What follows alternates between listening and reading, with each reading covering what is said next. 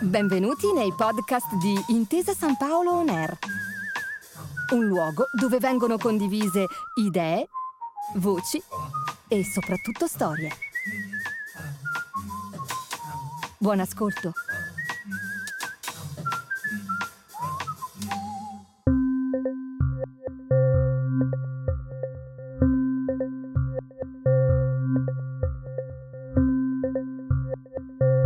199.530 abitanti, 149 metri sul livello del mare, per una città alle pendici delle catene montuose alpine.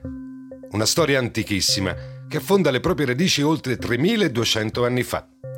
La Mille Miglia, i pregiati vini della Franciacorta, il fiume Mella e la Valtrompia, le invasioni di Unni, Eroli e Ostrogoti, e poi la Leonessa, simbolo del risorgimento tricolore, Piazza della Loggia, il Duomo Vecchio e quello Nuovo, la tomba del cane e ovviamente le rondinelle. Il nostro viaggio alla scoperta delle province del calcio italiano oggi ci porta a Brescia. Questo è tutto il calcio provincia per provincia, uno straordinario affresco della nostra memoria sportiva. Un mosaico dove pezzo dopo pezzo andremo a ricostruire la geografia calcistica d'Italia, alla riscoperta delle nostre unicità locali.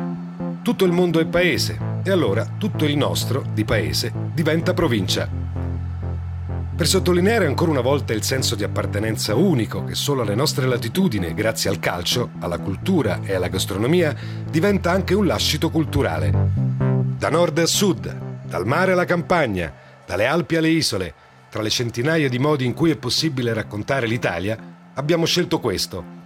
Fatto di pallone, fatto di passione è fatto di ricordi. El Bogia de Santa Femia era un corpulento tifoso del Brescia, originario di un famoso rione della città, Santa Eufemia per l'appunto, che non mancava mai di far sentire la propria presenza ai giocatori in campo. Erano i ruggenti anni venti e i bresciani, nell'arte del pallone, erano tutt'altro che male. Il buon Boggia, durante uno storico Brescia-Torino 3-1, rapito dalla spietatezza e dalla maestria con cui i giocatori stavano dominando i Granata, esclamò Guardate, guardate! Sembrano uno stormo di rondini che scendono a beccare le corna del toro. E fu così che da quel giorno in poi tutta la provincia e anche tutta Italia si riferirono ai giocatori del Brescia come rondinelle. Quella biancazzurra è una casacca prestigiosa, vestita da giocatori che hanno fatto la storia del calcio moderno da Roberto Baggio, vincitore del pallone d'oro 1993, idolo azzurro per quasi due decenni, a Pep Guardiola, oggi uno degli allenatori più vincenti di sempre. E poi il genio sregolato di Gheorghe Agi e i campioni del mondo Alessandro Altobelli, Andrea Pirlo e Luca Toni. Insomma, a mettere in campo l'11 titolare della storia del Brescia Calcio ci sarebbe di che divertirsi. Di certo un posto in rosa lo troverebbe anche il buon Bigio Vielmi, visto che, come recitano le cronache d'inizio Novecento, egli era un attaccante ma giocava anche a centrocampo e all'occorrenza pure in difesa. Biggio fu tra i pionieri che andavano al campo fiera per giocare con un pallone di cuoio nella primavera del 1905 e che, di lì a poco, complice anche un rappresentante di Milano che insegnò loro regole e ruoli, fondarono la squadra. Figlio di due benestanti fabbricanti di fruste, Bigio giocò sempre in maglia bianco-azzurra e c'è da credere che non avesse problemi a tenere in mano le redini della squadra. La prima gara vera della squadra fu contro il Bergamo FC, antenato della moderna Atalanta, e non poteva essere altrimenti. Una sonora sconfitta per 5-0, bissata dall'ancor peggior gara di ritorno, 10-0, con il Bergamo che vinse il titolo lombardo a mani basse. Allora, forse proprio per via di questo primo derby un po' così, negli almanacchi viene riportata come prima partita ufficiale quella vinta a tavolino contro il Collegio Facchetti di Lumezzane in data 21 marzo 1909.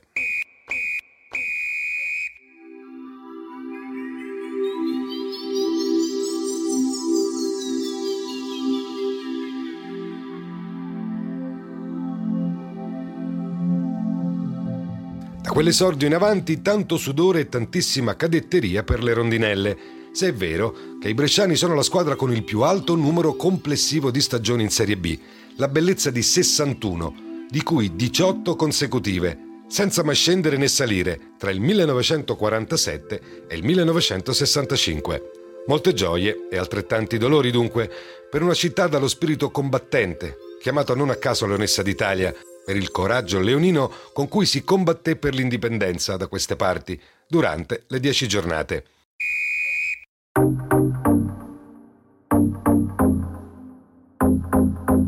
A risorgimento passato ormai da un po', giunti quasi alle porte di un millennio nuovo, arrivò alla presidenza del Brescia un altro condottiero, che fu capace di portare i biancoazzurri a nuove vette, scrivendo pagine intense di storia calcistica italiana. Luigi Corioni, dopo aver portato Bologna e il Bologna in Europa, comprò il Brescia, proiettandolo verso un quindicennio di goduria calcistica. A corrente alternata, ma pur sempre goduria. Il buon Luigi, che era detto affettuosamente Ginetto oppure Ginaccio, a seconda dell'interlocutore, è stato uno dei grandi mecenati del calcio provinciale italiano.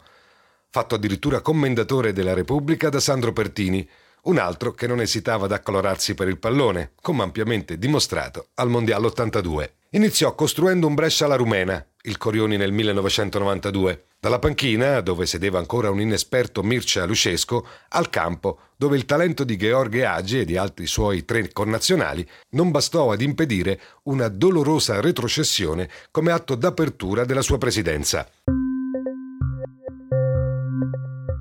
All'epoca però non si veniva esonerati con la facilità con cui accade oggi e talvolta non bastava neppure una retrocessione per sancire un divorzio. Quello tra Lucesco e il Ginetto fu un sodalizio lungo che si trasformò in amicizia e che mantenne saldo il rumeno come direttore sportivo delle rondinelle per ben sei stagioni consecutive. Tra i grandi meriti di Mircea ci fu anche quello, nella primavera del 1995, di scoprire un ragazzino tutto pelle e ossa, che forte solo dei suoi 16 anni e due giorni diventò il più giovane di sempre a vestire la maglia del Brescia nel massimo campionato.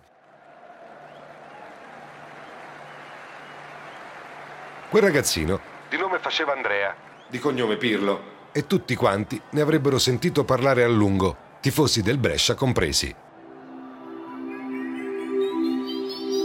Quanti si ricordano della Coppa Anglo-Italiana?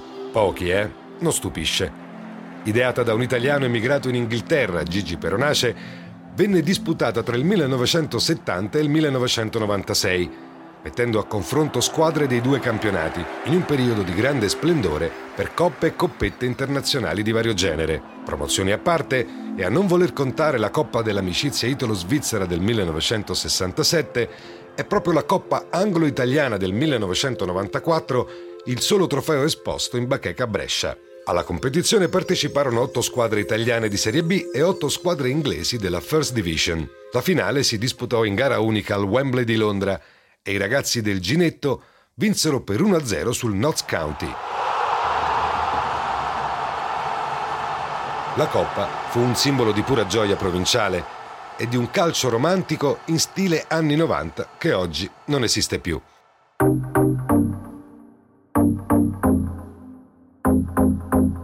Per Brescia e nel Brescia, tra capipopolo risorgimentali e romanticismo anni 90, anche l'inizio degli anni 2000 ha regalato un rigurgito d'amore e di gran calcio, recante in calce le firme di Carletto Mazzone e del divin codino, Roberto Baggio. Carlo Mazzone è un personaggio di culto, il vero uomo della provincia italiana, Copertina perfetta per questa serie e per tutto un modo di fare calcio e di vedere il mondo. La sua sanguigna passione e il suo dissacrante umorismo, uniti all'incredibile e insospettabile genio calcistico, lo hanno reso il condottiero perfetto del miglior Brescia di sempre. Fu proprio la sua presenza, così carismatica e accentatrice, ad aiutare il Ginetto nel compiere quello che si può considerare come il più grande colpo di mercato nella storia del Brescia. L'ingaggio di Roberto Baggio, il numero 10 la fantasia fatta persona, idolo d'Italia e amato da tutti, vincitore anche di un FIFA World Player e del Pallone d'Oro 1993.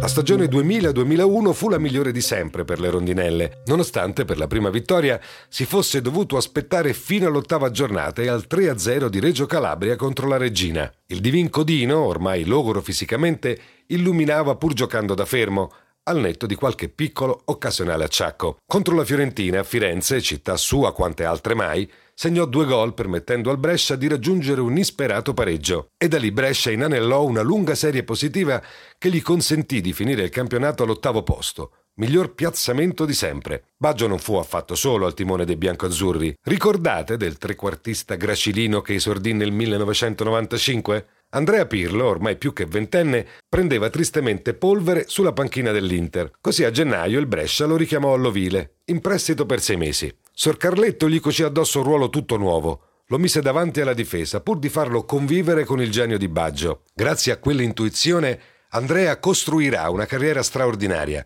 piena di successi e coronata dal Mondiale di Germania 2006. Nonostante tutte le giocate sopraffine, i tocchi di classe di Pirlo e Baggio, però il vero momento saliente della stagione bresciana lo regalò proprio il mister in una data diventata ormai iconica, il 30 settembre del 2001. Derby con l'Atalanta, sentitissimo. Provincia contro provincia, massima espressione dell'appartenenza più fiera. L'Atalanta scappa e 3 a 1. Gli sfottò tra le curve raggiungono la panchina, dove un indemoniato mazzone spinge i suoi alla ricerca del pareggio. Gol di Baggio e chi se no, 3 a 2. Le telecamere inquadrano Carletto e il labiale non lascia adito ad interpretazioni. Se faccio il terzo vengo sotto la curva. Detto fatto. Pareggio di Baggio con una punizione velenosa e 50 metri di scatto di Carletto Mazzone per esultare sotto la curva rivale comprensivo di dribbling ai collaboratori schierati per placcarlo. Inimitabile.